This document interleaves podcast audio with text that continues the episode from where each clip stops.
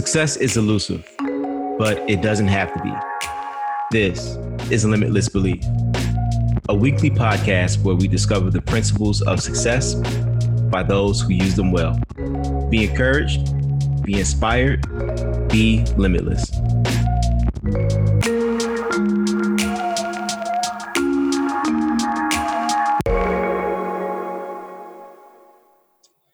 So, welcome everyone to the Limitless Belief podcast. I'm your host, Frederick Tobert, and I'm very excited to be with you all.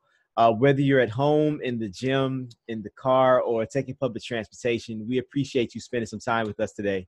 Um, this podcast is all about creating a community where people can come share, learn, and grow from the examples and stories of individuals like our guest today who have overcome their own limiting beliefs. And uh, that's exactly why I'm so excited about our guest today. I believe he represents uh, what we would love to see more of in the world, which is people just going for it, going for their dreams in spite of everything not being in place, everything not being perfect, and having that burning desire, that desire to serve, learn, and to give back. And our, our guest today, Tristan Williams, he is the founder and CEO of Boom Loop, which uh, their mission is to help leaders engineer great places to work so they attract and keep the right people. And how, how important is that? I mean, I wish Boom Loop was out 10 years ago when I first started my professional journey. Um, he also co-launched the podcast that reached number one, number two, and number three on the iTunes new and noteworthy list in education, technology, and business, respectively. He also authored recently a book called Fruition Power. Correct? Is it uh, yep. Fruition Power? Yeah. Um, how to achieve more, lead well, and conquer and, and overwhelm. So a very accomplished young man, uh, someone I consider to be a friend, a brother, and uh, I'm super excited, man, and thankful that you're with us today on the podcast. Tristan, how are you doing today? What's up, Fred? Hey, hey. it's good to be here, man. Thanks for having me. Yeah, man. Super excited to be with you. Um, you know, you're someone that, you know, I've I think we've we've been aware of one another for over 10 years now, it seems. You know, we um, came into contact with one another one another through a, a an organization called uh, Social Leadership Academy. Yep. I think I think that's what we uh, yeah and um, man even even back then man I just knew that you were a man on a mission. And uh, you know any everything that you're doing right now I'm not surprised. You know I'm just looking I'm looking at what's next right? So what's next Absolutely. yeah man so whenever I bring somebody on on the podcast I I always like to kind of try to take like make it like a journey um where we're kind of like going through like this discovery and um, you know tapping into some of the some of the things that you've been able to overcome in your journey. But in order to do that, I like to take it back to the beginning and right. uh, and and ask you, man, you know, where did things begin for Tristan Williams? And you know, just take me back to the beginning where your life journey began. The when I think about the beginning, um, I think about humble beginnings. Mm. Um, I remember, you know, for for a lot of people that didn't grow up with a lot, uh, you know, you'll you'll hear a story that I didn't know growing up. You know, my mm-hmm. my parents did a great job with, you know, providing, you know, making Christmas work and Thanksgiving meals. You know, mm. Tupac, Mama made things miracles every Thanksgiving. You know, so that was my story. Um, but when I got to middle school, you know, the the the the age where kids are their most cruel yeah. Right. There's no filter in middle school. People will say what they believe in your coming of your yourself. So middle school is when I found out I was poor. Mm. Right. And I was like, oh man, I, I remember um I would get teased about my haircut. Uh, okay. Uh, because my my hair would, you know, grow long or, you know, my lining wasn't crispy or, you know, so and I was on the basketball team. So by a, association, I was kind of around these popular kids. Right. So, you know, they were in the latest fashions, et cetera, et cetera. And um, I just wasn't fitting in. And I yeah. think that's when I realized there's something a little bit different, you know, from me and everyone else. And, you know, through that experience, um, I, I tried to fit in and we didn't have the financial resources to you know get me a haircut every week to buy the latest fashions or gym shoes so i had to become creative so mm-hmm. i started cutting my own hair when mm-hmm. i was maybe 14 15 and have been doing so ever since then it's just a habit wow. that i never broke okay. Um, and also i started doing fashion design i would go and buy a two dollar t shirt. Uh, and there was a clothing label called Moschino back okay. in the day, really popular. The style yeah. was um, like hand painted acrylic, right? Um, so it was this really urban, street, gritty style of fashion. So yeah. I just would go buy a two dollar white t shirt and make my own designs so right. that I could look like I was current, hip, right? Right. Right. Um, and from then, um, I started selling my designs. People would look okay. at, oh man, that's cool. You know, can you do my name? Can you do a, you know, this cartoon character? And it went from individuals to, you know, the drill team or you know the basketball team wanted a shirt during homecoming and then i started doing you know businesses right so it got to a point where i was maybe doing like two three hundred dollars a week when i was like 16 years old wow. and for me to go from a kid who couldn't afford a haircut to 200 bucks a week i felt like i had figured something out right so just being in a place of lack made me be creative and made me figure out how to hustle and that's okay. kind of where i started Gotcha.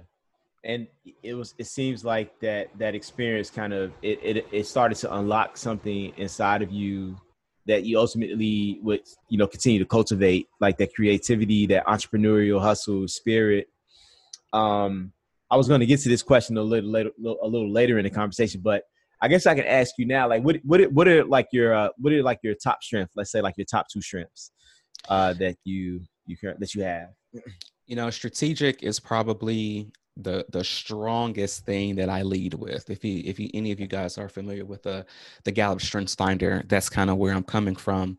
Right. Um, all of my top five uh, are in the strategic thinking, um, and then in the the influencing category. Okay. So I have you know like futuristic thinking, you know ideation. So like yeah. a creative thinker. That's just kind of how I lead. Um, and even from from those days and up until now, I'm, I'm more so consider myself an artist. Mm-hmm. And as I'm speaking, doing workshops or working with clients, um, although the work more so looks like traditional management consulting with more of a modern twist, I look at it as art. Uh, mm-hmm. Uh, that's how I got started. Um, art has always been at the core to me, and it's mm-hmm. just more so been about individual expression um, mm-hmm. How do I bring myself, my gifts uh, to my clients and to the world as I'm sharing whatever thoughts, etc. I may have. So mm-hmm. yeah, art, art has always been at the core of what I believe that I'm doing. Art, okay. Yeah, because I, I really find this to be interesting. Uh, you know, as I continue to interview people on the podcast and you know just learning more about their strengths, um, I'm starting to see more and more how people are utilizing their strengths to kind of propel themselves forward to to heights that you know had it not been for that realization of that strength and that cultivation mm-hmm. of that strength in the context of what they do professionally or even academically or whatever the case may be uh, that had it not been for that realization they wouldn't have been able to make it to the levels that they've been able to make it to. Do you kind of feel like that's a part of your story as well? Like even when you didn't have that clearly defined understanding of what your strengths were because maybe yeah I'm, I'm I don't know if you took the strength finder when you were 16 no um, not yet.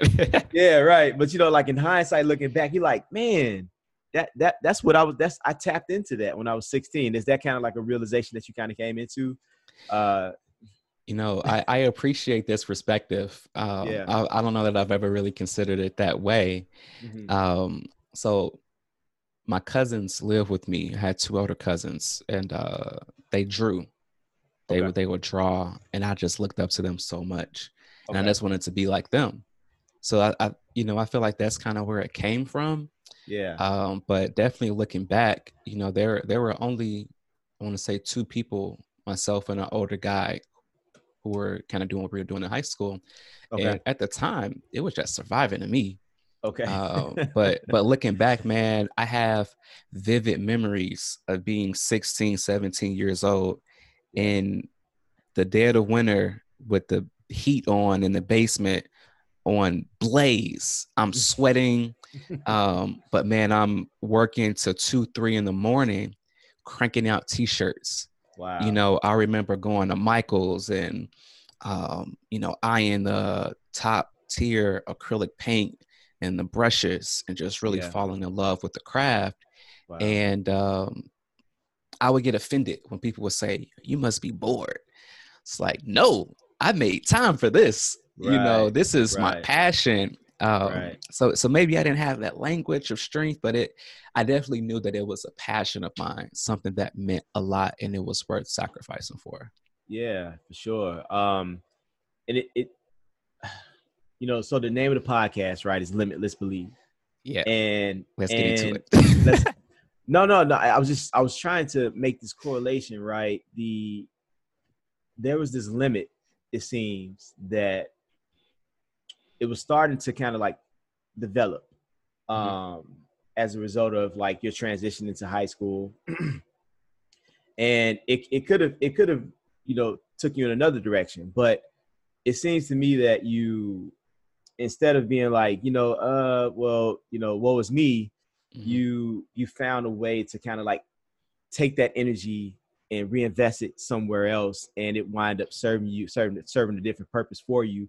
This this this process that you kind of were, were cultivating at a young age, is that something that you still use today to try to to not try but to overcome when limits start to set in, or when things start to kind of like percolate in, in, internally or externally from a from a limitation perspective, are you still using this same process to kind of overcome those limits? You know, I know kind of, that, was, that was deep. no, man. I mean, it, like this. This is actually something that I'm I'm very aware of. Yeah. Um, it wasn't a process. It okay. was literally a statement. Okay. It was one statement, uh, and I probably only had two of these in my life. Um, I remember it, it was I don't know what, what we were talking about, I, I remember, I remember I had already started the t-shirts. I don't remember what made me start it, but I remember I had I was going from just painting to like doing screen printing. Mm-hmm. So I would draw something and I would want the intricacy of the design. Um, it's like when you put the iron over the shirt. Uh, mm-hmm. Uh, I forget exactly like what the process is called, but it was a guy doing it in my school, and okay. I would pay him. Okay. I don't remember what I was paying him, but uh, the margins were really low. Okay. And I don't, don't even I don't even know if I knew the word margin right at the time. um, but you know, maybe I was selling a shirt for 25, maybe he was charging me 15 bucks. Okay. So between my, you know, materials, the actual fabric for the shirt and time, uh, I probably wasn't making anything. Yeah. And so, you know, my mom kind of looked at me and said, You can do that yourself. Wow. And that statement is what really broke what we're talking about as far as limiting belief. Okay. And I remember that specific moment. I remember the shirt. I remember the guy who was doing it for me. I remember everything. Yeah. And it was just that line of reasoning that my mother would always share with me was Tristan, you can do that. Wow. You you don't have to wait on someone to do it for you. You right. don't have to pay someone to do it for you. You have the ability to own your entire process. Wow. And I was just armed with the ability that there wasn't anything I couldn't do. Yeah. And so it's like, okay, let me go to Office Max. Let me buy this paper. you know, let me tinker with this iron. And, you know, lo and behold, I figured it out. And there were so many other things that I did just because of that one statement and I just believed that I just couldn't fail. Wow. So my mama told me. my mom, yeah, yeah, yeah. That's that's that's you know one of the questions I was going to ask you was um you know who were some of your early influences that kind of began to shape your character and your beliefs. And I know you mentioned your you, you said a cousin, uh, but now now I know it, it was your mom.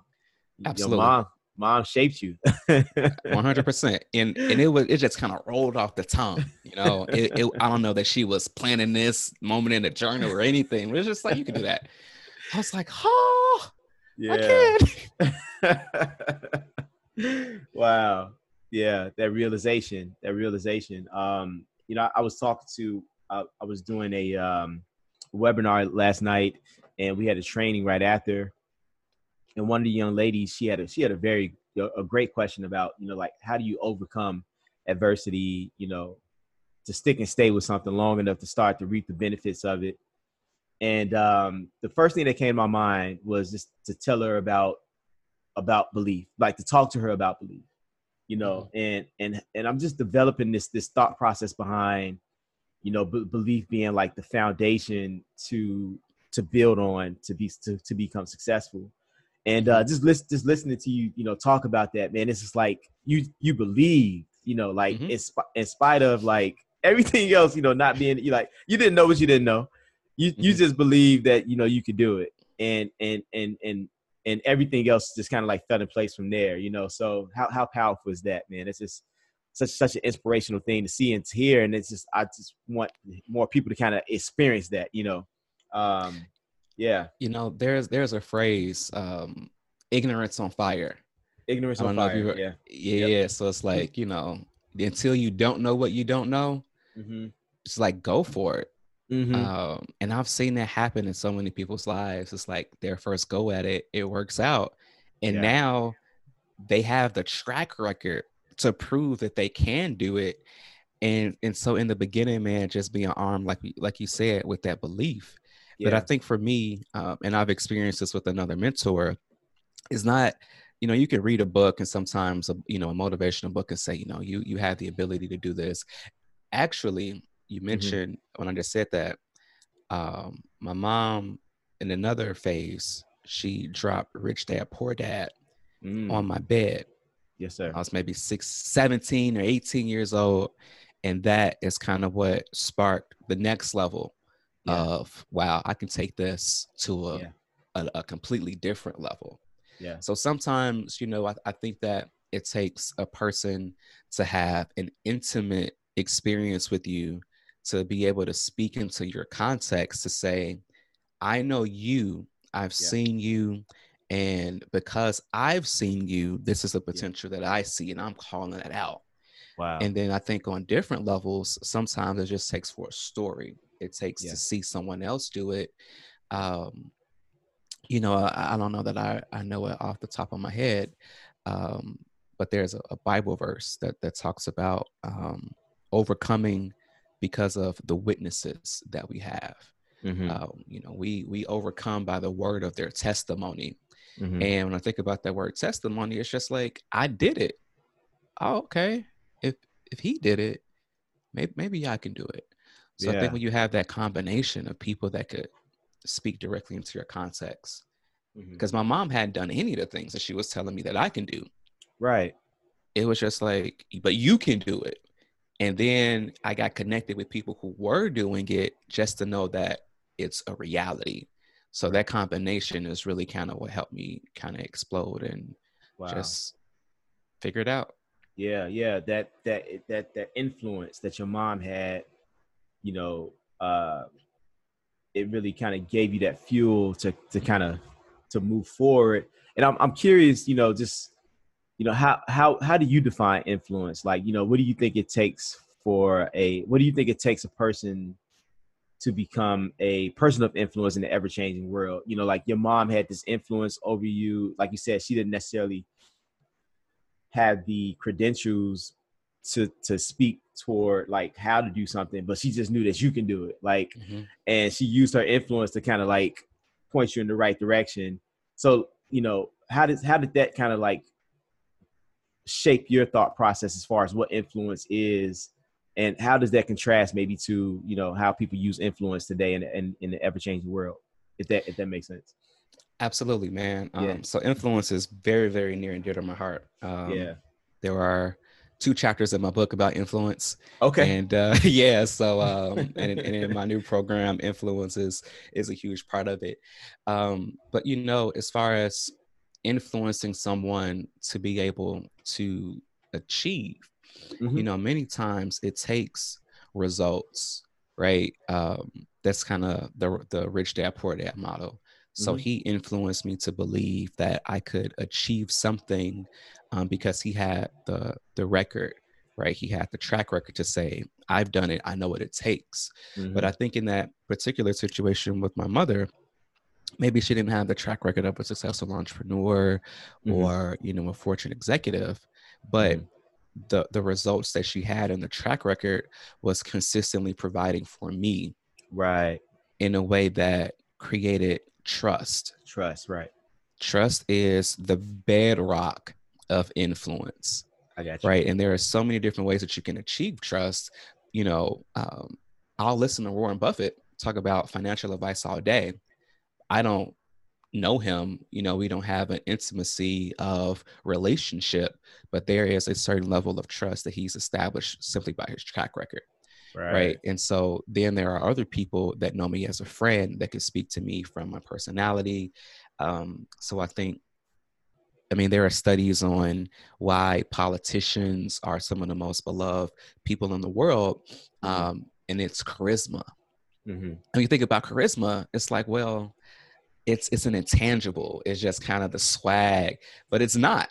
Charisma yeah. is actually scientific, right? Okay. There are actually six factors of charisma that you can actually study and learn, and they're very simple things: mm-hmm. um, skillful speaking, eye mm-hmm. contact, listening.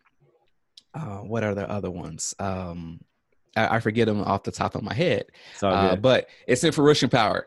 Uh, yeah. so yeah, I have a complete set of chapters on influence, but specifically, it's just trust. That's just the way that I would distill it. Yeah, for sure.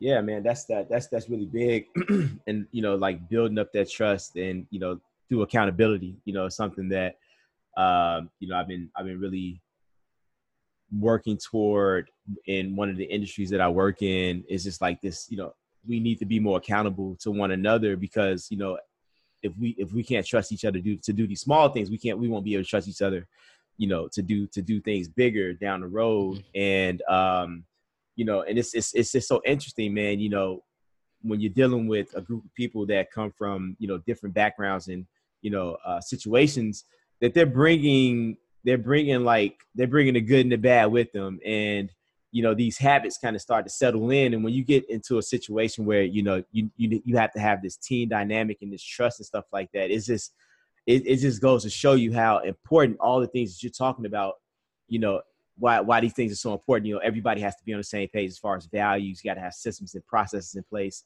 in order to mm-hmm. kind of like overcome some of these things and uh man i just I, that's why i just really love everything that you're doing uh because it, it really kind of it really kind of it, it helps to provide some some structure to to, to organizations where sometimes the structure is kind of broken down you know? And you know and uh yeah if you could speak to that i think i, I just think it's just really amazing what you're doing. So, so one thing that you just mentioned is you, you said a phrase everyone has to be on the same page as far as values is concerned. Yeah yeah. And i think that's ideal. Okay. But many times it's just not the reality. Okay. Right even um, if you think about a family of four, um, there may be you know four values that that family of four may have. Gotcha. But how how easy is it for one of those people to maybe not value one thing the way that you know it's listed on the wall in the den? Mm-hmm. So what what values do, and what I call identity in an organization, um, clarity, character, culture, focus right? Okay. Those are the four parts of identity. Um, and it's this character piece where you first come up with your beliefs. Um, this is a, an exercise I take people through.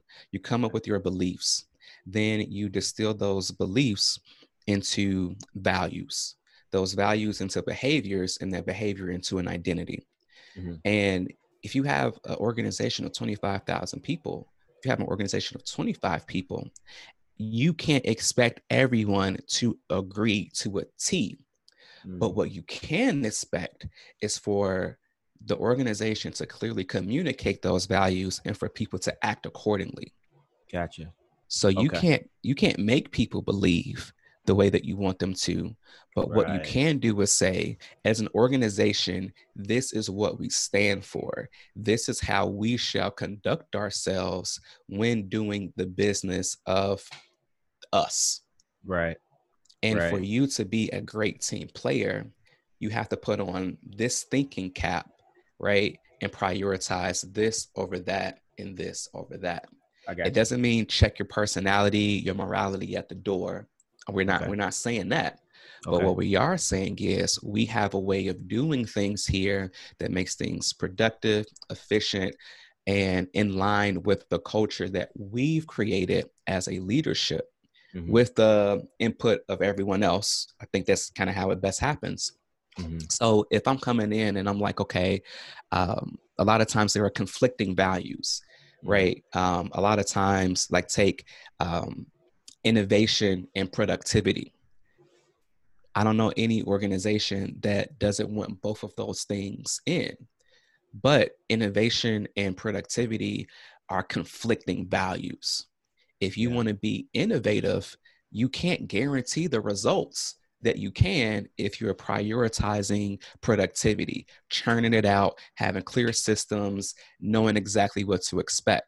So if we come in and we say, we value innovation over productivity, that gives everybody the roadmap. This is yeah. the playbook for how we do it. So yeah. if I'm like, well, that's personally not how I would do it, but to succeed in this system, this is the alignment of values and this is how I need to play when I'm on this bus. Right. And when people kind of use that framework, it just really simplifies things. No okay. questions. That's how okay. we do it. Yeah, no, I love that. I really love that, man. It's just like, you know, how, how are we going to execute on our on our mission? You know, absolutely. And yeah, no, that makes a lot of sense. That makes a lot of sense. Yeah, thank you for thank you for clarifying that. And uh, you know, you know, I, I want to get more into that a little later in the in the conversation. But I want to get back to uh, you know, Tristan uh, as the person, as a young man, uh, you know, going right, going back, uh, because I think this is, it, you know, this is this is a great question to know. You know, growing up, man, what were your, what was your dream, and what what were you dreaming about becoming when you became an adult when you were a young man? You know, this is something that, you know, I, I'm pretty. Yeah, I had like 18 things. So like, yeah. like what, what, was what was that thing for you? you know, man, I, I recently reflected on this, um, yeah. and I actually posted on Instagram about it maybe like last week. Okay. The very first thing that I wanted to be was a comedian. the very first thing I told my mom I want to yeah. be a comedian, and she was like, "Nope." so I was like, "Oh man, I got to figure something else out." Um, but you know, she was like, "How about a lawyer?" How mm. how so how how you gonna take me from comedian to lawyer? That's no fun, right? um, but you know, I remember I wanted to be an actor, and I hmm. pursued acting as a child um, did some commercials and you know some some amateur acting mm-hmm. and um, there was a, a, stint of time that i wanted to be a lawyer um, but the, the thing that i recognized is that in every phase of my life i wanted to use my voice okay that is the the single thread from five years old to now wow. i wanted to use my voice to be able to communicate to people to change how they felt. Yeah. To affect change, for them to feel something and then go do something about it. Right. And I see comedians do it. Man. Of course, you know, our lawyers do it, um, yeah. our actors do it. Yep. And as a child, I just knew um, there was something about my ability to express that I felt like I should be paying attention to. Yeah. And when I would see it, you know, there was times in my life where I wanted to be a pastor. You know, I spent a little time in seminary. You trying to study how to use my voice to teach people to feel and be armed with knowledge so that they can go change their lives. Yeah. And and every season, you know, it's it's been the same thing. And I, I think that's the cool thing about purpose. People mm-hmm. are searching for it, and they're searching for it in a, a tight uh, knit name in a position or a title, mm-hmm. but it's it's it's so much bigger than that. For sure, it's it's it's it's huge. You can you know take person A and switch their job a hundred times with the same purpose. It's all about how you're here to impact other people's lives and yeah. using your specific gifts um, and passion to be able to do it. Yeah. Absolutely. So e- even as a kid, man, I, I, had some handle on that, I yeah. knew my voice was was part of it, and um, it's just my job to be able to hone that skill, mm-hmm. right, um, and be true to it. Yeah, man, and uh, you do have a very a very strong voice. I, I appreciate your perspective, man. You know, thank you I've, for my yes, strong sir. voice. you have a you have a strong voice. Yeah, no, no. See, that's the comedian side. See, uh, you still got it in you. You still got it in you. but no, I mean, I you know, I, I remember when we did the um that uh fundraiser at the uh, at the Willis Tower, man, how you commanded the room that you had. And uh, I look at the video every now and then. I, I was we, we were kind of talking about it briefly the last time we had a conversation, and uh, just looking at it, man, just like people were engaged. I'm like, look at you know, and th- this was like seven, eight years ago, you know, and uh, I can I, I can see, man, you know, exactly what you're saying, and just to you know to hear you tell it, say it, like to explain it to me that way, and then to to think back about that moment, I'm like, you know, you've been using your voice the way that you you say you wanted to do for a long time now. So you know, it's just it's just really great to kind of see someone live into you know their Thank strengths you, like that. Yeah, man, it's so it's Thank so you. cool. It is so cool, bro. Um, so w- when you were in high school, right? You know, after you know you kind of made it through high school, and now you're going to college. I would imagine, like right after right after high school. Yep, that's what happened. Yeah, yeah. What what was the uh, what was the collegiate experience like? Was it was it better than high school, or was it kind of some of the same struggles, or you know how how was it how was it different? How was it how was it the same? You know, um, I, I was really fortunate to find community in high school that man when i got married um, both of my best men were friends that i met in high school okay and I, I, don't have a ton of friends from high school but the ones that i do have we're so close um, and i found that same group of people in college yeah. so although in high school you know there were some struggles i, I man i i enjoyed it Right. There were people around me. I was just having a ball. And then in college, you know, I was fortunate enough to find another group, a community that we were just doing life together, just having an amazing time. Yeah. Uh, I was still broke. I'm, I could probably would imagine, um, as most college students are, um, you know, but the yeah. meal plan kept me fed well, you know, yes, sir. Yes, sir. shout out to the diner hall at Mizzou. but, um, yeah, man, I mean, it, it was just another phase of, uh, of growth, uh, yeah. um, of, of, evolution. And um, during that phase was when I kind of dropped the the clothing line. I, I just couldn't see myself growing with it. Okay. And from then it was just trying to figure out, well, what is the next phase? How do I I take these things and apply them to something that I'm now passionate about? So yeah, I think that's what college was. Yeah, yeah. What, were there any uh, specific hurdles that you personally faced in that in that part of your journey? Um, and if so, like how how, how were you able to overcome them? Because you know we kind of see how you overcame the high school hurdle, um, you know, with the clothing line and you know cutting your own hair and you know you know you know all those things, just being resourceful. Um, how were you able to overcome any of the collegiate hurdles, if if there were any? You know, one thing that um, was tough, man, was that um, you know I worked my way through college. Okay. Um, yeah, I I probably worked 20, 25 hours um, during college. And uh, I mean, I, I, paid rent. So a lot of people kind of had, you know, student loans and a, a dorm. I was in an apartment. Okay. I had rent due every month. yeah. So, um, you know, between that, between being a leader in organizations and schoolwork, um, it, it just kind of prepared me. You know, I kind of envy my friends that didn't really have the responsibilities that I had wasn't worried about rent due on the first, et cetera, et cetera. But um, you know, it just kind of taught me balance and you know, definitely hard work. Yeah. And I just I, I remember when I learned how to study.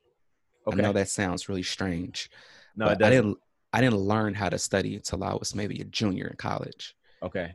Uh, when I got there, but one one of my hurdles was that um, this is a I don't know if we have really time to get at it, but before my sophomore year in college, I had attended three different universities. Okay.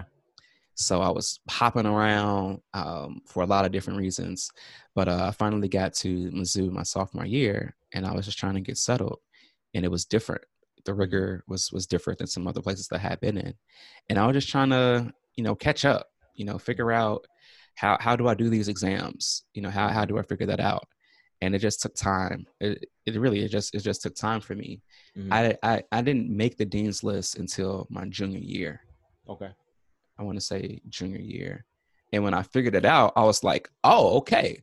This is how you get all A's in college." Right. This this is what it takes. But by that time, I was on my way out. right. I got you. Uh, so I was like, "Oh, well, you know, this is this is what it would have taken two years ago." Um, so I think I, I think what I took out of it is you get you see people around you doing something. You know, I will look at my, my buddy's test, be like, oh, what'd you get on that? A uh-huh. 97. Uh-huh. Be like, man, what'd you get? I got an 83.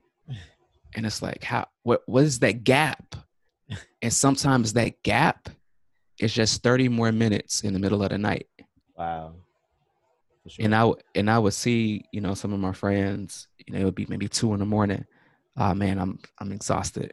Yeah. I'm I'm gonna go. All right, I'll, I'll be here just a little while longer. Good luck. See you in the morning. Right.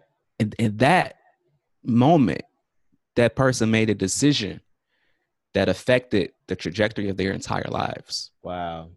Yeah. Um, because you you put 3.5 on a resume and I put 3.2, you get the job first out of is that immediately out of college. Right. That job puts you on a different trajectory. And right. I think just just the lesson that I saw is that these minor decisions have major impact. Wow. And I was just like, man, I every moment counts. Yes, sir. Every moment matters. And so maybe that's mm. the thing that I learned and I just tried to take with me. Yeah, for sure. So, you know, as, as you transition out of college into, you know, adulthood, but you were already kind of like being an adult. you know, you had, you had, you know, you had an apartment, you were working, paying taxes. Yeah. like, yes, that's very true. Very true. you was paying taxes at 18. I was doing my know? own taxes at college. I remember doing my own taxes. It's so funny. So you you came out of college like ready. Um, you was already adulting, you know, before adulting was even the thing in the in the in the zeitgeist. Very true. Uh, Very true. So so um, you know, you transition out of out of college. Now now you're you know in the now you're basically an adult for real for real because now you, gotta you know have a real job stuff like that. What what was that experience like coming out of college? What was your what was your first kind of like real professional experience working a job? in the corporate America. How was that experience for you? You know, man, um, this experience is so impactful. Okay. Uh, and this is where, where it landed me where I am today. Okay. Um, I was pursuing law school at the moment, and it's like, okay, I'm gonna grab a job at a law firm. And this was post 08 recession times. So the job market was trash mm-hmm, mm-hmm. Um, hmm. very much like it is right now, mm-hmm, mm-hmm. uh, post COVID. So I was lucky enough to get a job doing what I wanted to do. I applied for Teach for America, um, was accepted. It was like, I'm gonna do this, go to law school, bam, you know. And in the midst of that, I joined uh, this entrepreneurship fellowship. Mm-hmm. Uh, teaching social entrepreneurship to solve problems in the world. Wow. And through that experience, it it reintroduced me to that part of myself that I was struggling so hard to find that I lost in high school. Mm-hmm. Was how how do I bring all of myself to the forefront to create something in the world that not only can take care of me, but that can create some value, some impact, some change. Right. Um, and so I joined this cohort. It was a six month cohort. And the cool thing about it was that the co-founders they would record these sessions every Thursday. And you know, most people would tune in live or watch the replay, but I worked a block away from where they were filming these sessions. Okay. So I would leave on my lunch break and then I would go and just be in this community, just soaking it up. Right. Um, and you know, long story short, um, I hung around, and a couple years later, one of the co-founders stepped down, and they asked me to replace him. Wow. So I was maybe 23 at the time, and this was a retired Air Force colonel, a real estate investor, and the first vice president of Facebook, number employee number 44, okay. that asked me to be their man- managing partner alongside them. Wow. So here my mentors had become my my partners and my colleagues. Right. Wow. And man, that experience just gave me so much confidence and it just boosted and uh, multiplied my my leadership lid and ability mm-hmm. and um yeah it just gave me all the confidence in the world to continue to do the work that i'm doing now for sure what what, what do you wish you had known when you first started out that you know now? Like like you know, we always do that hindsight of 2020 thing.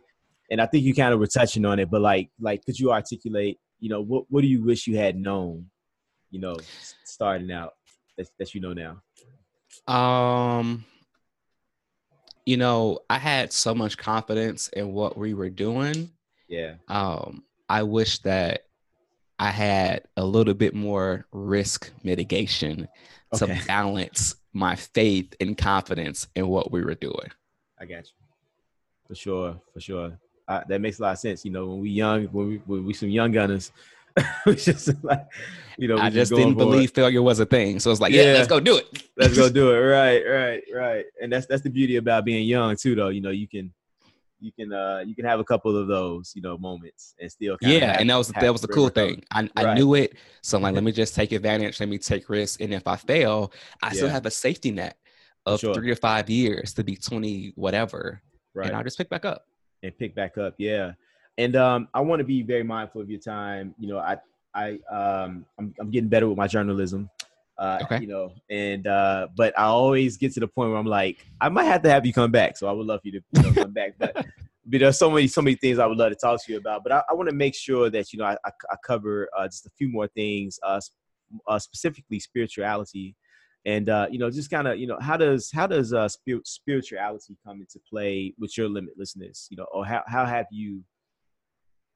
experienced your spirituality to kind of play a part in your ability to kind of you know uh, move forward throughout life and and and and accomplish all of these great things that you've been able to accomplish you know i think um spiritual belief for me is even stronger than that belief that i got from my mom mm. um because I personally believe that there is a God that knows me intimately um, and, and knows all and has spoken to me that I have the ability to go out there and conquer, achieve, and accomplish.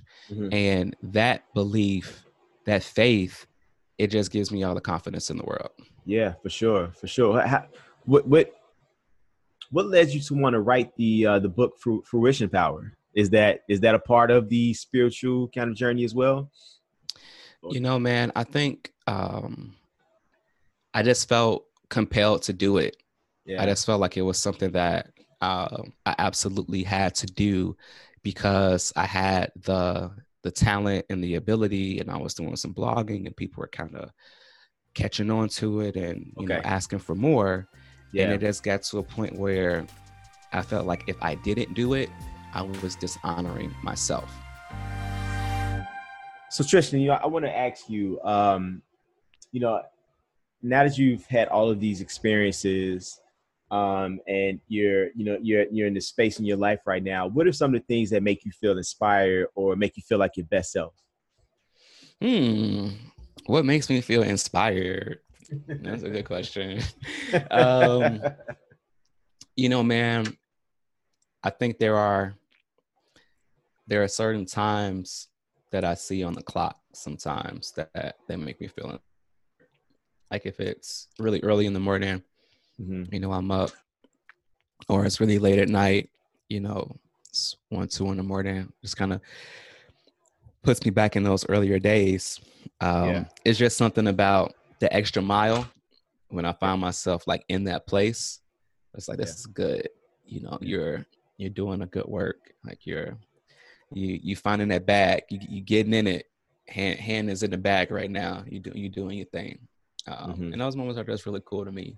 But you know, out, outside of myself, I see I see people that communicators and authors, um, people that have been so consistent over time.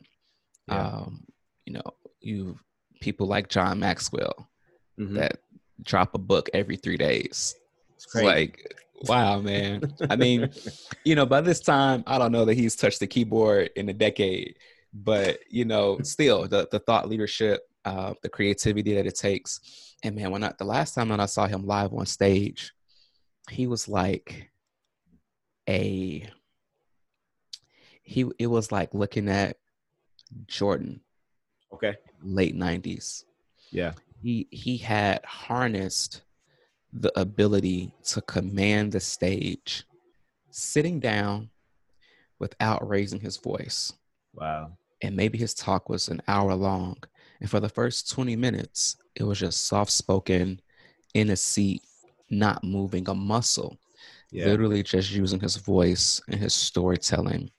And it just ramped up over time and it has become more powerful, more impactful.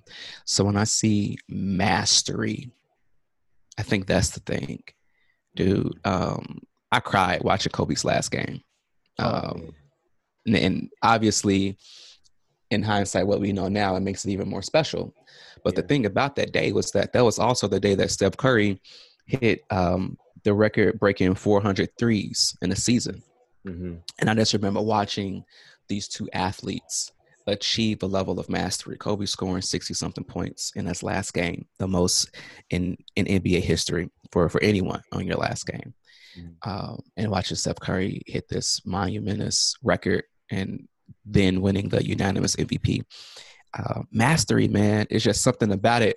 When you see it, I'll never hit 400 threes in my lifetime, probably. um, so it, it wasn't the fact that they were doing something that I wanted to do, but I just, I call it in, in fruition power, I call it the Olé moment. If you're familiar with the, the football or soccer chant, depending on what you call the sport, there's a chant Olé, olé, olé, olé, right, olé. Like everybody knows that chant, right? Um, right. But that chant is derived from the word Allah, which means God. Okay. So when people are chanting that, they're saying it's as if God Himself is in the body of the athlete performing. Wow. And so they're chanting, they're warring because of the level of mastery that this person is displaying. And it's a once in a lifetime event, is how the chant got started. It's like wow. we are watching God right now. Wow. And um, when I see that, it's just really hard not to be inspired. Yeah, no, that's I didn't know that. You just really educated me on that, and that's that's so that's so profound and insightful. You know how these how you know these these chants and these words kind of derive from something something deep, something so deep. you know, we're just kind of like saying stuff that we don't really know what it means. Uh, but luckily, that's something that's actually you know kind of positive. But um, I'm really interested in uh, the book Fruition Power. Um, it's something that I'm getting around to, and, and will read. Uh, but for for our listeners, um, where did the name for Fruition Power come from? Like, how how did you how did you land on that on that name and you know what does it mean to you what does it mean for you you know man um so the, the story of fruition power is that it had a different name at okay. first okay. um so the original name of the book was called purpose pathway okay so i was on this personal journey of you know discovering life's purpose and that journey is kind of what landed me in the seat where I talked about earlier, where I was kind of recruited um, by the this core team and this organization in my early because I had quit my job and I spent six months studying purpose. And okay. in that six months, I said, You are forbidden to look for a job. Mm. You will not spend one second looking for employment. This season of life is specifically dedicated to studying yourself and to understanding the purpose that you are on earth to serve. Right. And so that experience led me to the place that I was at. And through my study, um, I just kind of kept coming back to how purpose integrates with our work, um, how purpose is um, executed through good work in the world and creating an impact. Mm-hmm. And that's where our fruition power came into to being was that um, embedding your purpose in life into your work and, and using this framework gives you the uh, gives you the power to bring things into fruition that didn't exist before gotcha. so i think a lot of people you know are looking out into the world and they see things and experiences that they want for themselves but yeah. they're trying to figure out how do i close the gap between where i am now and where I mm-hmm. want to be in fill in the blank amount of time. And the ability to close that gap is what I call fruition power, right? The, the ability to create and to change and manifest circumstances just from first having a belief and from having faith. And then it's well what are what are the tactical things that you need to do on a daily basis to actually manifest that belief into reality? Right. um, so all of that is what i call fruition power. Nice. And the what's the correlation between the book fruition power and the company boom loop is it, it is it oh i'm sorry Yep. Yeah, yeah. So um Boom Loop is is it's all really closely related, man. Everything that kind of is birthed from me, it, it, comes from a place of authenticity. So okay. a, a, boom loop, uh, when you think about a boom, it's it's a mm-hmm. loud noise. Or you think mm-hmm. about you know the the Big Bang Theory, uh, loose belief or a concept, not even mm-hmm. necessarily a belief, but just like the concept. It's like it was a big bang and then something kind of started. Right. Or when you say business is booming, it's like it's going well, right? um, so when I think about a boom, it's it's the beginning, it's clarity, um, it's its desire and its passion, and then when I think about a loop, it's this process that we all go on when we have that clarity and ambition, and and we try to create momentum, mm-hmm. and then we start on a journey, and then we hit a wall, and inevitably we fail. We mm-hmm. don't get it right the first time. Mm-hmm. And then after we hit that failure, we have to kind of start over again. Mm-hmm. But you learn, you evaluate, and you kind of start all over again, but from the place of learning from your last failure. And then you hit momentum again, right? And then it's, it's just kind of this upward trajectory but with like this loop of failure that gotcha. brings you down just a little bit more. But then when you learn, it's like, okay, upward trajectory again. Okay. Right. So success isn't a linear line, you know, it's a it's a squiggle, eh, but mm-hmm. I would call it a loop. Right. Is you have these high moments and you have these low moments of being humble, of feeling mm-hmm. like, man, I, I don't know as much as I thought I did. But let me learn from what I do know and take these failures and move forward. So when you put those two things together, I call it a boom loop. Wow. Um, like so the yeah, man, that that's that's that's what the the name of the company means, and yeah. you know, essentially, when you harness fruition power, you can create a boom loop in your life. Wow. Okay.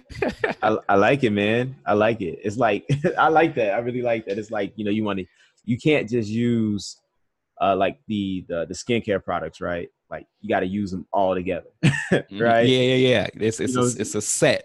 Yeah, right.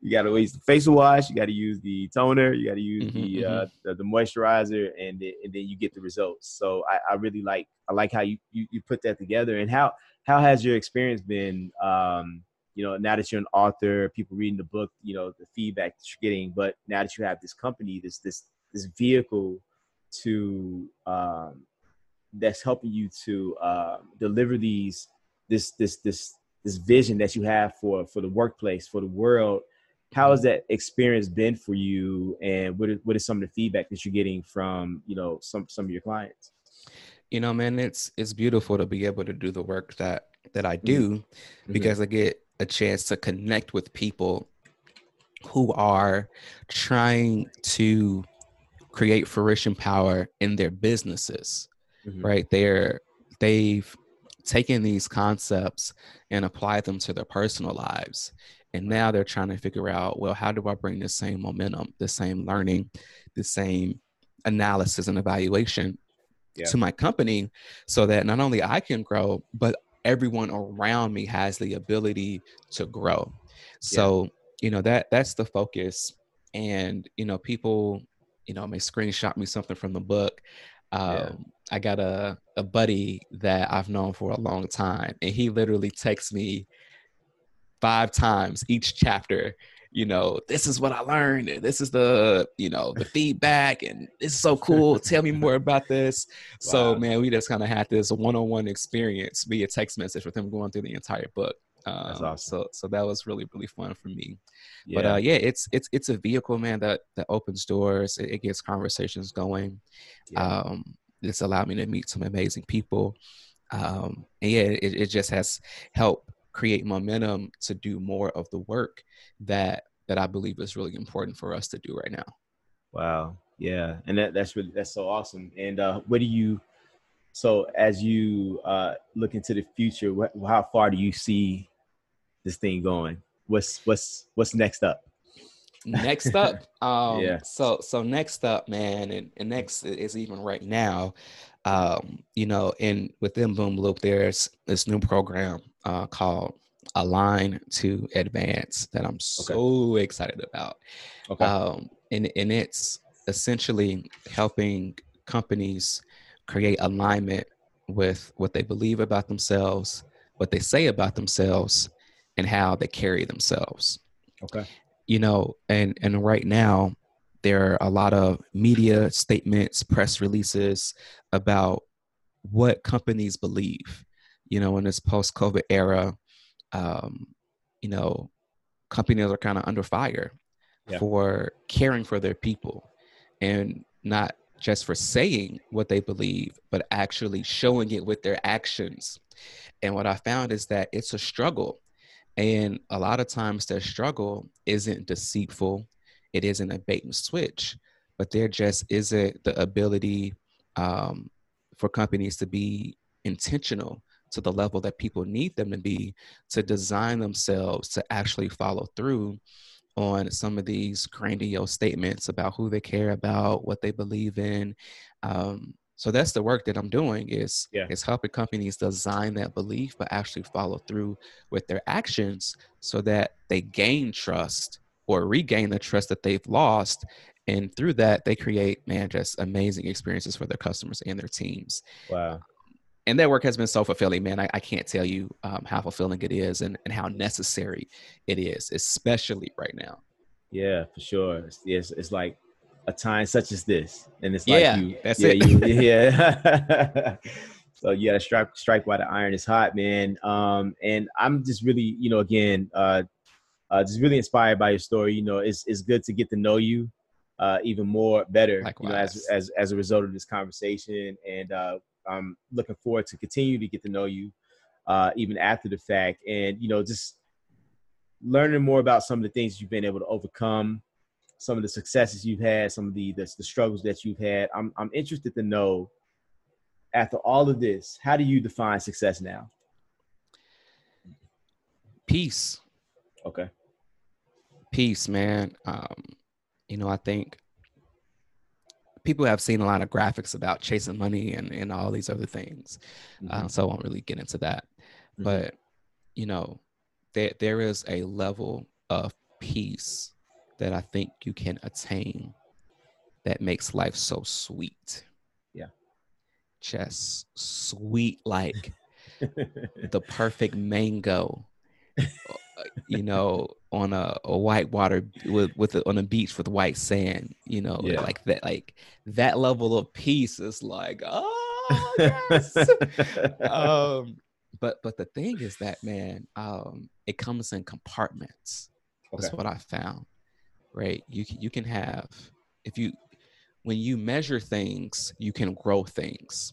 Yeah, and I, I, believe in measuring all areas of our lives. I believe in measuring our spiritual capacity and growth, measuring how we're doing with our physical health, measuring our emotional health and stability, measuring the strength of our relationships, the impact that we have in the workplace. And mm-hmm. I think that um, what what gets in the way of peace is a lack of clarity. Mm. Um, and that may sound silly. Like, what do you mean clarity in my health? um, and it comes to alignment, right? Um, you can't want a six pack and eat cake every day, mm-hmm, mm-hmm. like I do. That's exactly what I do. but I've come to peace with this is the amount of shape that I'm going to be in right now. I know I'm going to run my, you know, 10 miles a week. I know I'm going to yeah. work out these amount of times and I know tonight I'm gonna have a homemade brownie with some ice cream. Mm-hmm, mm-hmm. And I'm at peace with what I'm going to look like at the end of it all. I am in alignment with my desires and behaviors. It's it lines up, it works out. Yeah. But I think what creates or disrupts peace is when our behaviors don't align with our desires mm-hmm. and us just trying to get clarity. It's like, well, do I change what I believe I should have? Do I change what I'm doing to get what I believe I have? Like, yeah. do I need to figure out a different way to go about this? And that confusion, right, is is what disrupts our peace. But when you've got that thing figured out, it's it's, it's smooth as butter, man. Yeah. And that peace is it's the best thing in the world. Serenity. I love yes, it. sir. I love that, man. And uh, I think that brings us to the conclusion. And uh, you know, I uh, this is a funny question I always ask everybody. You know, just uh, tell me something that that's true that almost nobody agrees agrees with you on. No, the the thing that I think is true, um, yeah, is as far as you know, customers and you know where you work, people give their loyalty to what is consistent and not necessarily what is best. Right. Um, I don't know that Nike has the best shoes. I don't know. um, my last pair of running shoes I bought were Nikes. My okay. Mizunos have been better running shoes, but there is a consistency that I get um, not only from the running experience, but from the holistic experience when Nike tells me about what they believe, when Nike tells me about mm. who I am, right? What what what it means to inspire the athlete. Um, and and for me, living into that fullness, it's like, okay, well, let me go ahead and, and buy this instead of that. Yeah. Um, you know, you don't have to have the greatest place to work. Just don't bring in people with this grandiose experience and then forget about them after the honeymoon phase is over because right. a mediocre company is going to be mediocre all through, but mm-hmm. at least people know what to expect. And I think people are really trying to be, you know, the best and they get burned out when you don't have to be the best. You just got to be consistent. Mm. Don't have to be the best, just be consistent. I like that. You can you can be a mediocre boyfriend for a long time. Yeah. And make it. But if you fluctuating you you the best and then you're the worst you're the best and then you're the worst. It's like i don't know what to expect. I can't i can't do this. This is i can see that. right? Um, yeah so yeah. yeah man it's about consistency. I like that man. You know it makes me think about um like you know how we're, we're all different. We all we have we all have different shapes and strengths. And you know uh, what comes along with that as well is potential. And you know if if if we can all just learn to try to maximize our potential, our individual potential, then you know that could lead to just some of the some of that peace that you're talking about. You know, instead of me trying to be reach the heights that Tristan Williams has reached, you know, Tristan is maximizing his potential based on who he is as a person mm-hmm. and the gifts and the strengths that he has, you know. You know, and you know, me being who I am is like, what are my gifts and my strengths? How can I maximize that potential? And where where that leads you or where you wind up, that that just depends. I mean, it, it, it, doesn't have to be any one set thing. You know, this, mm-hmm. this this this like you said, this grandiose vision of what success is. It's just do you feel fulfilled? Mm-hmm. And um, yeah, I really, I really, I really uh, agree with that a lot. And uh, it's something I, I've I've had to grow into myself um, over time. So, you know, it, it is way more peaceful when you just like, I'm just in my lane. Yep. you know what I'm saying? Mm-hmm. I'm That's what living, it is. Yeah. I'm just, I'm just living in my lane, you know, and uh, just trying to get to the finish line, you know.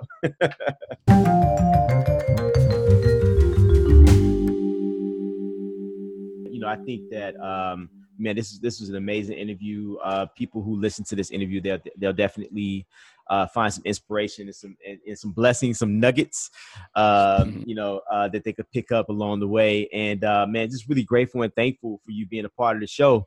Um, did you have anything, any last words that you wanted to say, or? Yeah. I mean, hey guys, uh, th- thanks for listening. You can find me, um, you know, at Instagram, T R I S T I A N Williams underscore Tristan Williams. You can find more about some of the work that we were talking about at align2advance.com. Uh, A L I G N, align to T O advance.com. Uh, find me out there. I love to connect with you.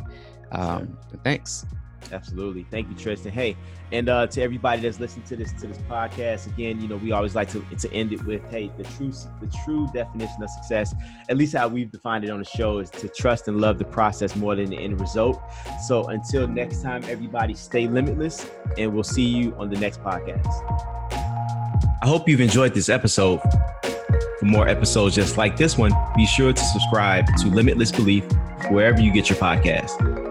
And remember, knowing means nothing until you apply it. So get going, get growing, and I'll see you on the other side of Limitless.